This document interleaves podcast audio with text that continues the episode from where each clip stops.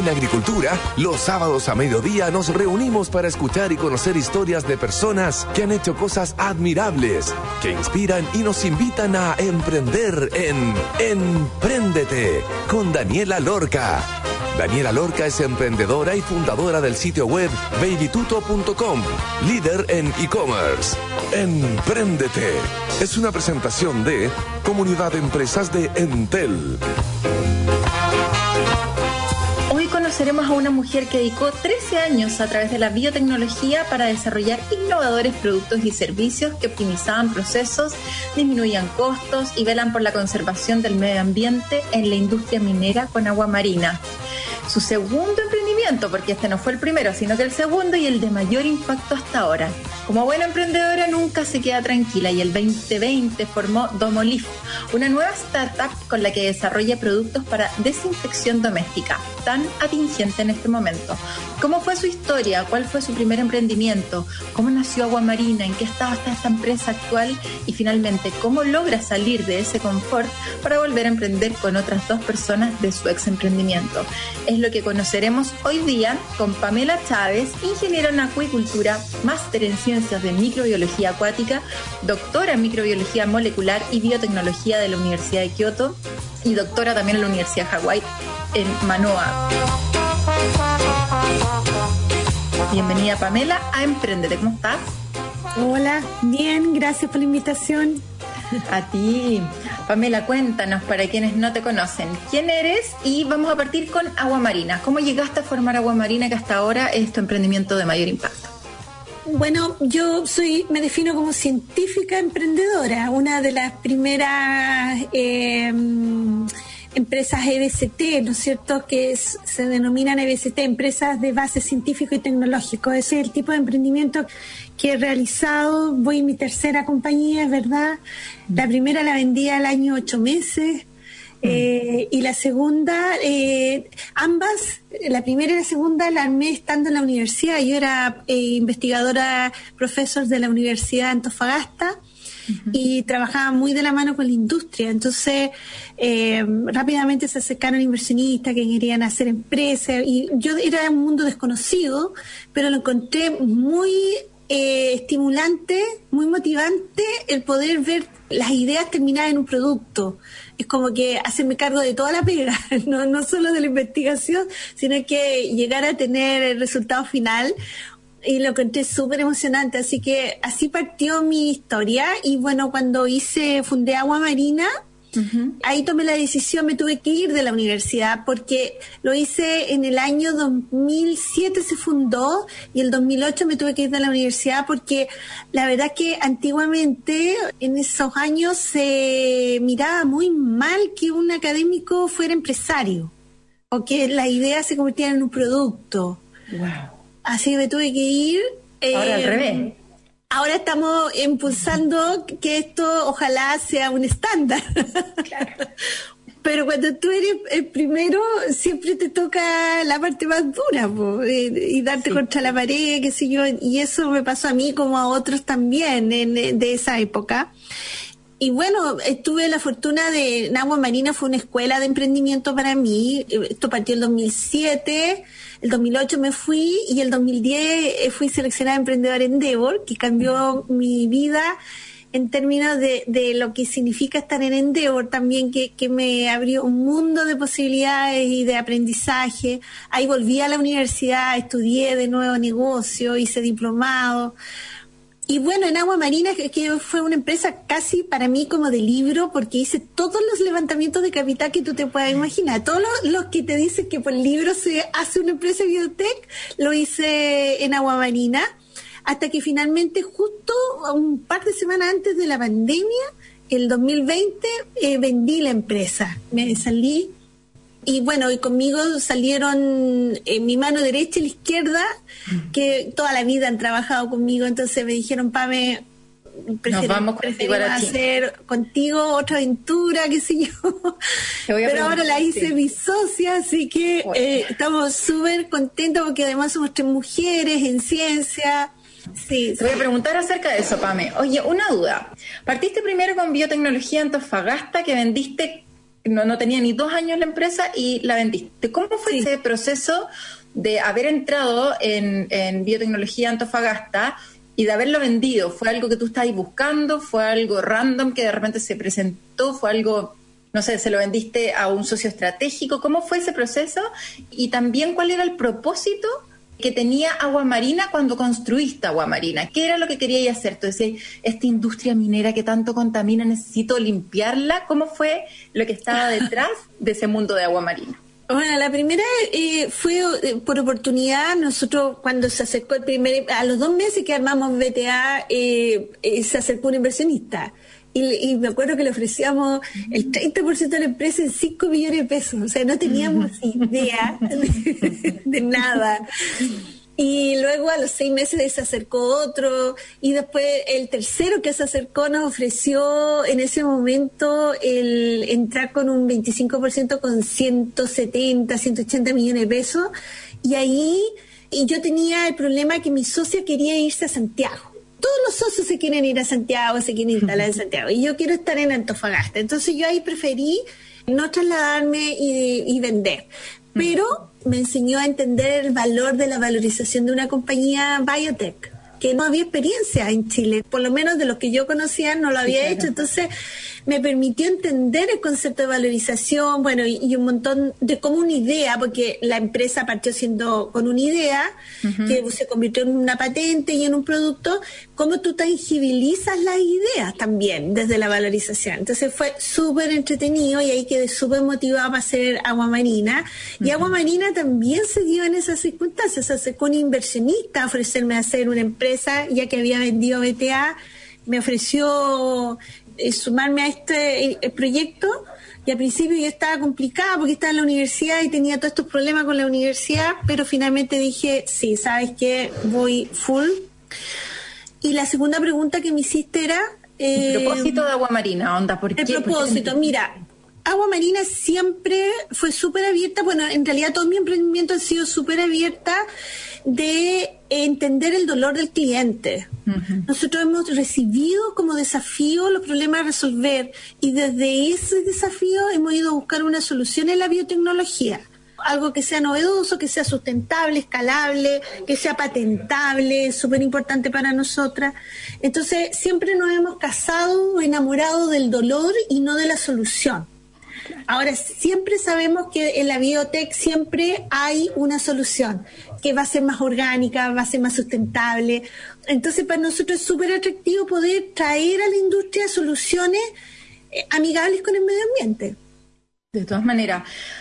Pa, me contaste que estaba con algunas barreras en esa época en la universidad, en donde en vez de acompañar quizás a los estudiantes en estos caminos complejos del emprendimiento y a impulsarlo a que finalmente terminen haciendo su empresa, eran más las barreras que tuviste. ¿Te enfrentaste a otro tipo de barreras también estando en Antofagasta, en esta industria tan masculina como es la minería, o no? ¿O fue algo al revés, en donde empezaste a, hacerte más conocida, quizás por ser mujer, metida en esta industria compleja, ruda y, por otro lado desde una parte bien académica que tenía que ver harto con la investigación, el desarrollo, las patentes, como tú bien decías. Bueno, en minería yo siempre me he sentido muy querida, he sido muy bien recibida, principalmente eh, mi trabajo ha estado concentrado en BHP, para los desarrollos y mm, hemos construido una relación muy bonita con mis clientes. Y lo más importante, yo me he involucrado mucho en los proyectos. A mí no me importa estar al lado del, en pleno desierto de la pila eh, 24/7 para que la cosa funcione. Entonces, porque es parte del compromiso para que las cosas salgan y y yo creo que eso también eh, les, les llamó mucho la atención, que no siendo minera, no entendiendo nada de minería al principio, eh, pero muy técnico en lo que nosotros sabemos, generamos una muy buena relación en general con los clientes. Y hasta el día de hoy, todas las relaciones que yo he generado como clientes en minería, han permanecido desde el día uno que partimos. Yo, por ejemplo, partí con Minera Esperanza, cuando era Minera Esperanza, luego pasó a ser Centinela. Desde los 10 meses de vida del piping hemos estado apoyando la integridad del piping a través de entender los microorganismos que generan la corrosión y cómo controlarlo. Y hoy día se volvió esto un estándar de la industria, antes no se hacía. Y a partir de ese, que era como el piping más mirado de la industria, porque transporta agua de mar, se convirtió como en un estándar y hemos estado hasta el día de hoy. Entonces, nuestros clientes son de largo plazo. Oye, Pamela, antes de irnos al corte, eh, dijiste que habías aprendido a cómo valorizar este tipo de empresas. ¿Qué es lo que aprendiste? ¿Cómo se valorizan este tipo de empresas? Porque todas las industrias son distintas y es todo un mundo. Al final es lo que alguien está dispuesto a pagarte. Entonces, ¿qué fue lo que aprendiste que nos podrías compartir con todos los auditores que están metidos en algo de biotecnología molecular? Bueno, es súper complejo, ¿eh? es mucho el aprendizaje. Entre ellos, lo que tú mencionabas, el pricing, cómo poner precio a una tecnología que nunca ha estado en el mercado. Siempre hay algo con que compararse, pero al final depende de lo que el cliente está dispuesto a pagar por ella, ¿no es cierto? Entonces, ¿cómo hacer ese ejercicio? Y ahí eh, hay metodologías que hemos desarrollado, modelos de negocio que tuvimos que desarrollar para poder ser sustentables eh, la historia de Agua Marina, por ejemplo, vivimos dos crisis del cobre, por lo tanto se cerraron todos los contratos de innovación. Gracias a la, relación que construimos con nuestros clientes, nuestros contratos no se cortaron, pero se, sí se achicaron y eso te pega duramente en la sustentabilidad de la empresa. Entonces, cuándo levantar dinero, cómo levantar el dinero, eh, los tipos de contratos. Yo la primera vez que levanté dinero con un private equity chileno fue súper bonita la experiencia, pero también fue dolorosa, porque se fue sin saber, sin conocer el proceso. Y bueno, me tocó a través de la experiencia aprender y bueno, logramos superar los impases mantengo muy buenas relaciones con todos mis ex socios, que eso también es súper importante. Las negociaciones, cómo cerrar los contratos, cómo levantarte del fracaso también eh, es súper importante. Mm. Cómo armar equipos, cómo reconstruir los equipos. Imagínate ahora salida de agua marina con toda una, ya una trayectoria, con todo un proceso, volver a ser una startup y con tu mismo equipo es un aprendizaje para todos también, ¿no? De todas maneras. Oye, está súper entretenida la conversación. Estamos conversando con Pamela Chávez, la cofundadora de Agua Marina y la cofundadora actual de Domolif. Así que vamos a ir a una pausa y antes de ir a una pausa les voy a contar. ¿Quieres digitalizar tu negocio? Te invitamos a formar parte de la comunidad Empresas de Entel, en donde encontrarás capacitaciones, cursos y herramientas digitales. Encuentra esto y más en entel.cl slash comunidad. Vamos a escuchar una canción que se llama Gold Medal de Destroy Boys que es un grupo de minas muy, muy bueno. Y ya estaremos de vuelta entonces conversando con Pamela Chávez. Vamos y volvemos.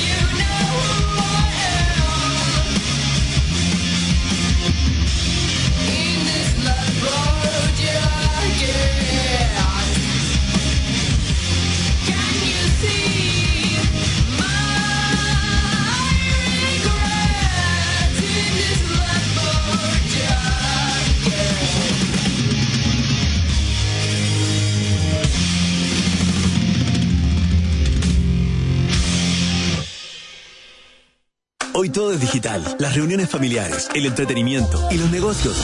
Y aunque para muchas pymes digitalizarse pueda ser una tarea complicada, la comunidad en Teleempresas te la hace fácil. Encuentra todo lo que necesites para poder llevar tu negocio un paso adelante en la digitalización con capacitaciones, cursos, tutoriales, descargables y muchas herramientas tecnológicas para tu emprendimiento o pyme. Es fácil, gratis y para clientes y no clientes. Entra hoy a entel.cl slash comunidad empresas, porque tu negocio no está solo. Entel Empresas.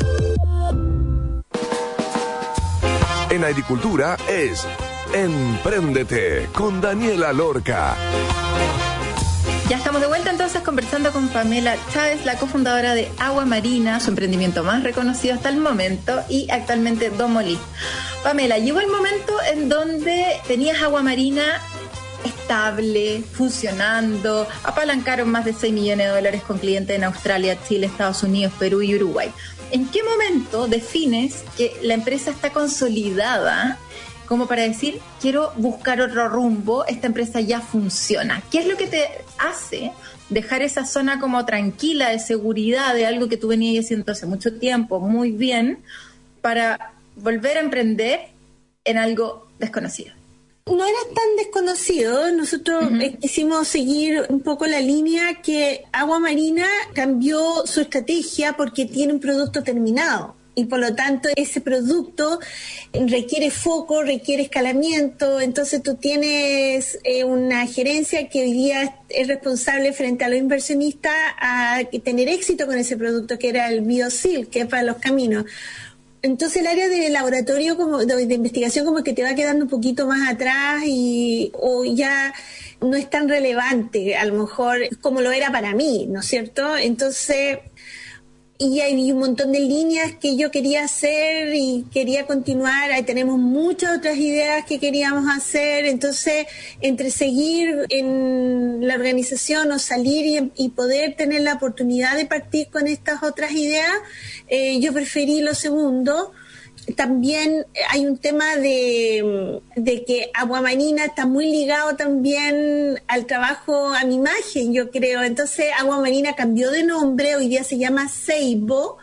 Bueno, mantiene su directorio, los otros socios continúan y están súper focalizados en hacer el escalamiento ahora de, del Biosil, que lo encuentro extraordinario porque... ¿Qué es el Biosil?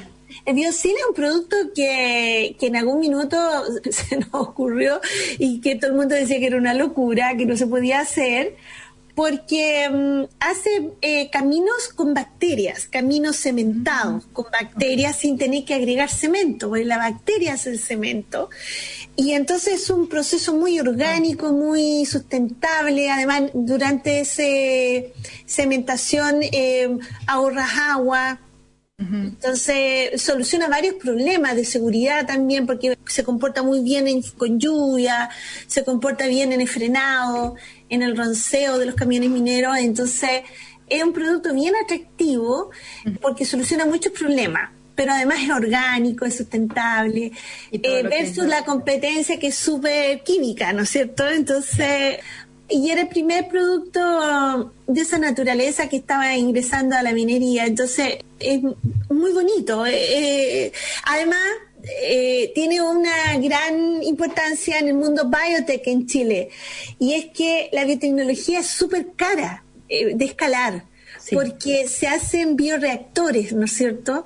Entonces nosotros desarrollamos toda una metodología muy robusta hecha para hacer camino, porque para hacer camino tienes que competir con productos que son baratos, entonces tú no podías ir a hacer un producto tan caro. Y eso nos llevó a tener todo el conocimiento en acuicultura, aplicarlo a cultivos de microorganismos. Y eso funcionó bastante bien, entonces se hace hoy día en forma industrial y eso hoy día lo estamos utilizando en Domolive para ayudar a otras compañías biotech que tienen este problema de escalamiento, que es el costo de hacer biomasa. Y lo estamos haciendo en forma económica, y reevaluando los procesos en escala industrial. Oye, pero tengo la duda de, en el fondo, tú decidiste salir, pero tú eras finalmente eh, parte importante de la empresa. ¿Por qué estas nuevas ideas de Domolif no se pueden hacer dentro de aguas marinas? Porque, hay conflicto, hay ah, conflictos internos. Eso genera un conflicto, porque las misiones son distintas. Tú tienes que seguir una directriz mayoritaria, ¿no? Entonces, cuando tú pierdes relevancia, esto otro, al final empiezas a generar conflictos. Fíjate que siempre el CTO es el que sale un poco eh, desfavorecido, ¿no es cierto?, dentro del crecimiento, del escalamiento de las compañías que son súper tecnológicas. Y yo creo que es por eso, porque una vez que tú, claro, tú partes con, haciendo las tecnologías, pero una vez que la tienes lista, el inversionista lo que va a querer es comercializarla, eh, hacer su exit, eh, escalar, ¿no es cierto?, hacer su exit y tener una empresa montada, un producto montado global. El sitio siempre va a estar mirando la próxima patente, el próximo producto. Entonces, yo creo que ahí ocurre un exit natural, o llámale spin-off, o llámale, eh, no sé, pero en mi caso la gran mayoría de las compañías que yo conozco pasan por el mismo proceso. Ahora hablemos de Domolif. ¿A qué se dedica? ¿Qué es Domolif? Mira, cuando partimos con Domolif teníamos harta idea de hacer nuevos productos, pero para hacer los nuevos productos te va a tomar tiempo en el desarrollo. Entonces, para partir con una empresa que sea sana, o sea, que venda, que facture, ideamos una estrategia de sostenibilidad. Y lo primero fue eh, hacernos cargo de la situación en la que estábamos entrando en marzo del 2020, que era la pandemia. Y yo venía trabajando con un querido amigo que lamentablemente lo perdimos. Él venía trabajando con las nanopartículas de cobre y tenía en su idea hacer un desinfectante en algún minuto y nosotros trabajamos con él para hacer un desinfectante pero para los pipings de minería. Entonces veníamos estudiando el tremendo potencial que tienen las nanopartículas de cobre en control a microorganismos. Entonces, cuando ocurrió todo esto, en Antofagasta ni siquiera había alcohol gel. Tú ibas a la farmacia y no, no había alcohol gel. Entonces, partimos haciendo, eh, ayudando a nuestra comunidad más inmediata, armando todos los productos que se requieren de desinfección, dado el know-how que tenemos, y rápidamente con la empresa de mi querido amigo se desarrolló un detergente, un desinfectante que ya está próximo a obtener su registro y todo eso y se logró comercializar, se terminó, ha sido muy bonito esa aventura. Pero en paralelo además generamos materiales para las compañías, por ejemplo, me daba ataque a mí que las máscaras sean desechables, que los buzos, esos blancos, sean desechables, porque imagínate, veníamos saliendo de las bolsas de basura, o sea, las bolsas de los supermercados plásticas, de eliminarlas, porque terminaban como basura en el océano, para entrar a este plástico. Entonces lo encontrábamos muy poco sustentable y entonces empezamos a generar productos basados en nanopartículas de cobre que sean lavables y que no pierdan la actividad antimicrobiana, antiviral. Así que esa línea la desarrollamos y hoy día comercializamos esos productos, ah. pero en paralelo... Eh, ¿Bajo qué marca? ¿Bajo la marca Domolif? Eh, bajo la marca, no, en la marca de mi amigo. La, empresa que, que la fabrica es la de mi amigo Roberto Cifuentes. Eh, entonces el, el limpiador es RC71 y la empresa que se formó es RC, RCR Process, Nano Process, que es de ellos, ¿no? Y con ellos colaboramos y estamos haciendo varias cosas. Y además abrimos una línea eh, de consultoría para otras empresas de, base científica y tecnológica, porque todo lo que me tocó vivir, creo que si hoy día yo lo puedo traspasar a una empresa que parte como yo, la puedo acelerar lo podemos acelerar en términos de protección intelectual, en términos de proceso, de generación de biomasa, de estrategia de levantamiento de capital. Así que eh, estamos trabajando con varias compañías en, el cual lo estamos acelerando en forma técnica, no solo, ¿no es cierto?, la, parte mm, teórica de gobiernos corporativos, que sino que haciendo la pega. Claro. las partes de, testeo de los microorganismos, hacerlos crecer, cambiarle eh, las condiciones para que sean más industriales, lo estamos haciendo nosotros. Oye, Pamela, entonces en Domolif están como haciéndolas todas, pero, pero dentro de, de Domolif también desarrollaron un producto o no todavía. Estamos desarrollando un producto que, em, que también va a combatir eh, problemas importantes en minería. Nos acabamos de ganar un CREI Valida de Corfo para un producto que va a combatir un, problema grande en minería. No puedo comentar mucho porque todavía estamos en el proceso de la patente, pero estamos súper emocionados porque esperamos que de aquí a un año tengamos un producto que vamos a poder comercializar ya como nuestro. Pamela, de todas las cosas que dijiste, mencionaste eh, que estás ahora asesorando algunas empresas como para que hagan el camino corto, porque tú ya llevas muchos años de aprendizaje en esto. ¿Cuáles dirías que son los, temas más complejos en la industria de biotecnología molecular? El más complejo? ¿Es la patente lo difícil o es el tema del escalamiento o es el tema del levantamiento de capital en una industria en la que ese capital es como pásame plata para investigar, pero no tengo idea del resultado y puede ser en muchos años más? ¿Cuál tú dirías que es la más difícil y cuál es tu recomendación de cómo resolverlo? Sí, mira, quizás el, no sé si es la más difícil, pero es el factor común de todas las empresas que me ha tocado entrevistar y evaluar, todas no comprenden el tener una estrategia de patentamiento, más que una patente en particular. Hay que contar con una estrategia, entender por qué patentamos, para qué patentamos y qué patentamos. Es súper importante, incluso para el levantamiento de capital porque tangibiliza, ¿no es cierto? Y entrega valor, valoriza tu empresa de una forma distinta. Entonces, eso la gente lo deja para después. Y en realidad eso se debe hacer al comienzo, muy al comienzo. Entonces, hemos ayudado con eso, estamos ayudando con, más que ir a levantar el capital, lo que tienes que hacer previo a ir a levantar capital para que tu valorización le saque el máximo provecho. ¿Y cuáles son las tres cositas que hay que hacer previo a ese levantamiento de capital que le podría Por ejemplo, la compañía tiene que tener directorio.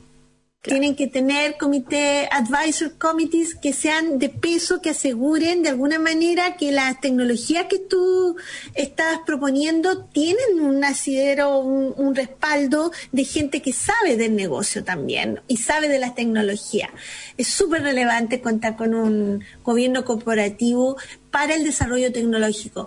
Eh, lo otro que es clave es tener un roadmap, porque todos los emprendedores somos, pecamos de optimistas eh, y que creemos que la podemos hacer toda. Y resulta que eso no es así y para eso se hace un roadmap tecnológico que es súper clave para entender los tiempos, los recursos que se requieren. Entonces, eso diría yo que son las dos cosas claves, claves que deben tener una compañía de BCT cuando parte incluso. Claro, cuando parten.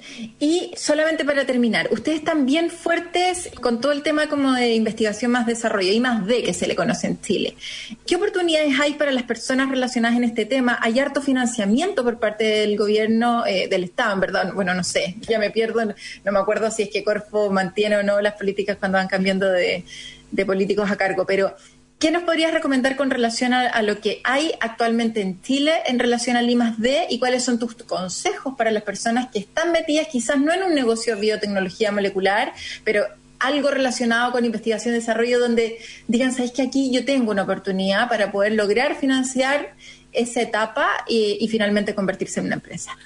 Mira, para nosotros ha sido clave no solo hacer innovación, sino que innovar en los modelos de negocio. Eh, la sustentabilidad de la empresa depende del modelo de negocio. Entonces, no depender de un fondo público, porque eso es imposible, cada vez se entregan menos dinero, eh, se reparten más fondos. Hoy día, antes tú podías obtener un proyecto Innova por 300 millones, hoy día son 30 millones. Entonces, ah. ha disminuido 10 veces el financiamiento en estos programas pero sí un buen modelo de negocio con clientes donde tú más, más que un venture capital, que no existen en Chile todavía como propiamente tal, son más private equity o actúan como private equity, yo me gusta más la idea de los corporate ventures y estoy innovando en los modelos de negocio en Nomalif de todo el aprendizaje que he tenido, estoy innovando en un nuevo modelo de negocio que lo encuentro súper atractivo y que tiene que ver con no incorporar gente en tu estructura societaria, sino que incorporarla en las tecnologías con otro modelo. Y eso es súper novedoso, entiendo que no hay ejemplos así y creo que es el próximo paso que voy a dar dada toda la experiencia que he tenido en el levantamiento de capital. De todas maneras, ¿y cómo funciona? O sea, en vez de buscar como accionistas que sean parte de la sociedad, tú decís, a ver, esta tecnología puntual la voy a financiar con tal con tal persona y le voy a poner su apellido, por ejemplo. Así como que levantáis plata con señor eh, Piñera, por decir cualquier cosa, y después le ponéis patente Piñera, ¿o cómo es? Solo para entender, que me están apurando para cerrar, pero necesito poder entenderlo. Sí, es más inherente a la necesidad que tiene esa, esa organización, esa persona o, ese, o esa industria, esa empresa. O sea, ya, en relación a las necesidades. a, la necesidad de ese cliente. Te pongo un ejemplo, una termoeléctrica necesita cerrar en poco tiempo más, no tiene la tecnología para cerrar, necesita poner una planta para tratar la ceniza. Bueno, seamos socios en, en eso, no en mi compañía. Perfecto, excelente, quedó clarísimo. Bueno, harto tema aquí con la Pamela, mucho de investigación y desarrollo, de consultoría, de nuevos productos, de apoyo con otros empresarios que ya no nos acompañan. Y bueno, con toda su experiencia acumulada en agua marina que sin duda le da un tremendo currículum potencial y experiencia para poder compartir con el resto de los emprendedores que quieran entrar en esta industria no tan conocida todavía, cada vez más, pero no tan conocida aún. Así que felicidades, Pamela, por haberte atrevido a partir de nuevo, por las cosas lindas que estás haciendo, por compartir tu experiencia y bueno, por todo lo que has logrado hasta ahora. Te mando un abrazo muy grande. Gracias, Dani. Un abrazo también. Súper bien. Felicitaciones por tu programa. Gracias. Oye, ahí estuvo la Pamela Chávez, la cofundadora de Agua Marina y Domolif. Vamos a ir a una pausa y les voy a contar. ¿Quieres digitalizar tu negocio? Te invitamos a formar parte de la comunidad de empresas de Entel, en donde encontrarás capacitaciones, cursos y herramientas digitales. Encuentra esto y más en entel.cl slash comunidad empresas. Y hoy día vamos a contar con un entrevistado de Entel, como siempre. Hoy día tenemos el placer de entrevistar a Ricardo Artes, el encargado de marketing digital de Entel Empresas. ¿Cómo estás, Ricardo? Hola Daniela, muy bien. ¿Y tú cómo estás? Muy bien, gracias. Ricardo, cuéntanos cómo nace toda esta iniciativa por parte de Entel Empresas con esta creación de la comunidad empresas. ¿Para quién está hecha? Mira, Comunidad Empresa es un sitio que nace hace aproximadamente ya ocho años, por lo tanto un sitio de contenido que está dividido como en distintas categorías. Está, eh, enfocado tanto para emprendedores como también para las pymes y grandes empresas es un sitio en el cual busca dar apoyo a los negocios para que puedan encontrar contenido importante, de calidad, relacionado a marketing digital, recursos humanos, finanzas, etc. Perfecto. ¿Y qué tipo de recursos se pueden encontrar? En el sitio de Comunidad Empresa tenemos, de hecho, una sección que es un centro de recursos, donde podemos encontrar distintos tipos de información para los distintos segmentos, para las pymes, para los emprendedores, como ebook, también tenemos infografía, tenemos mucho material también como curso de capacitación, como ha sido curso CLIC. Tenemos un montón de herramientas de, ayuda para que las pymes puedan enfrentar también todo lo que es la transformación digital y para que puedan eh, enfrentar los nuevos desafíos también que se vienen encima con todos los temas de pandemia, ¿verdad? Y estallido social. ¿Y son descargables como para poder eh, imprimir todos estos manuales y poder leérmelos, así estudiar? Sí, todos los contenidos son descargables, cosas que lo pueden después acceder a ellos por, medio del mismo sitio de media empresa o lo pueden guardar también en sus computadores para que más tarde lo puedan leer en formato PDF, por ejemplo, lo llevo, o lo puedan guardar incluso en sus celulares para que después puedan acceder mm. rápidamente a esta información y la tengan siempre a mano y siempre disponible. Excelente. Ricardo, cuéntanos, ¿hay otras herramientas también que puedan ayudar a los negocios en su proceso de transformación digital? Sí, en el sitio de comunidad empresa eh, tenemos distintos tipos de herramientas. Uno de ellos, por ejemplo, es el, un banco de imagen gratuito que tenemos. En el sitio tenemos y creamos un banco de imágenes gratuito para que todos los negocios, todas las pymes de repente que están empezando con Instagram, que están empezando con Facebook, puedan usarla, la puedan descargar eh, de forma gratuita y puedan usar esta imagen. La gracia, por ejemplo, que tiene este banco de imagen es que son todas pymes chilenas. Por lo tanto, a diferencia de los grandes bancos de imágenes eh, que existen en Estados Unidos, aquí todos los negocios eh, que aparecen en este banco de imágenes son pymes reales, son pymes chilenas, ¿verdad? A las cuales le hicimos una sesión de fotos y también les sirven a ellos para poder darle una vitrina también y puedan figurar también en el mundo, en el mundo de Internet. También tenemos herramientas como las que mencionaba anteriormente, como los cursos CLIC, que son cursos de capacitaciones, los cuales realizamos desde el año 2014 hasta la fecha. Tenemos docu-reality eh, digitalizados donde mostramos la transformación digital de las pymes y mostramos cómo ayudamos a distintos tipos de negocios a enfrentar toda la digitalización para que puedan eh, dar un paso adelante con toda transformación tecnológica. Sí, pues yo he sido parte de Digitalizados como por tres años. Hoy que lo pasé bien en esa cuestión. Sí, pues, y tú sabes que hay, hay harta historia, hay harto esfuerzo detrás de cada, de cada negocio, ¿verdad?, que busca salir adelante. Así que por eso lo mostramos y lo reflejamos para que todos puedan ver que la transformación digital es algo que toca a todos los negocios y todos también pueden acceder a ella. Exactamente, pues se ven casos de la vida real, así que empresas que podría ser la de uno, entonces inspira muchísimo. ¿Cómo accedemos a la comunidad empresa y cómo nos podemos hacer parte de esta tremenda iniciativa, Ricardo?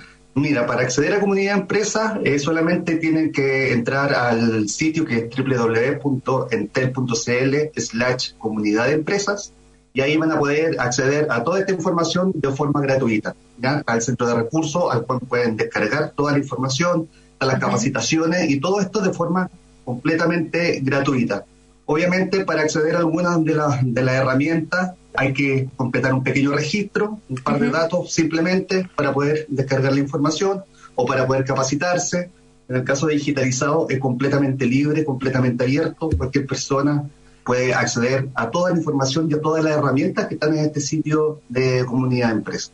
Así que la invitación está extendida para que todos los negocios que quieran capacitarse, que quieran informarse también, que quieran leer contenidos de interés respecto a los emprendedores y a las pymes, entren a este sitio de enter.cl slash comunidad de empresas. Sí, para todo tipo de empresas, pymes, medianas, independiente de quien sea que está en este proceso de digitalización. Entonces, la invitación más que abierta. Muchísimas gracias, Ricardo Artes, el encargado de marketing digital de Entel Empresa.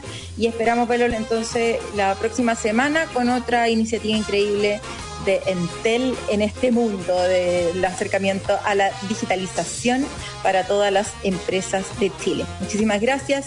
Que tengas un lindo fin de semana. Gracias a ti. Nos vemos. Muchas gracias. Vamos a una pausa y estaremos de vuelta entonces aquí en Emprendete. Vamos y volvemos.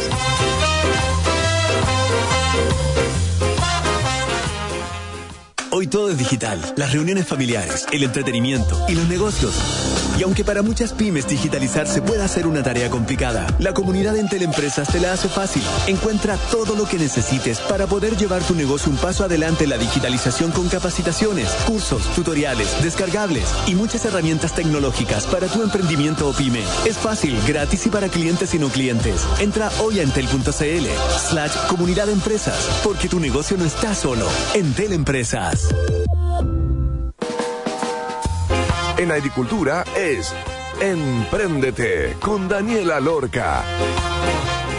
Ya estamos de vuelta entonces en nuestro último bloque. Hoy día vamos a estar conversando con Tomás Gil, el gerente corporativo de innovación y desarrollo de GTD. ¿Cómo estás, Tomás? Bienvenido a Emprendete. Hola Daniela, muchas gracias por tenerme en tu programa y muchos saludos a todas las personas que nos están escuchando. Tomás, cuéntanos, ¿qué es Innova GTD y cómo surge? Bueno, yo diría que habría que partir diciendo qué es lo que es GTD. GTD es un... Yo siempre lo describo como, como, una empresa, pero que partió como un emprendimiento hace 40 años. En el fondo, hace 40 años GTD era una startup. Era la idea de un emprendedor que quería seguir lo que hasta el día de hoy es el propósito de GTD, que es facilitar la vida de las personas, de los clientes, a través de la tecnología. Entonces, Innova GTD es un poco lo que le da continuidad de una manera más formal a esas ganas de innovar, de emprender, pero en una empresa ya más grande, donde hay procesos y donde hay que vincularse con el ecosistema, empiezan a emerger otras palabras, ¿ya?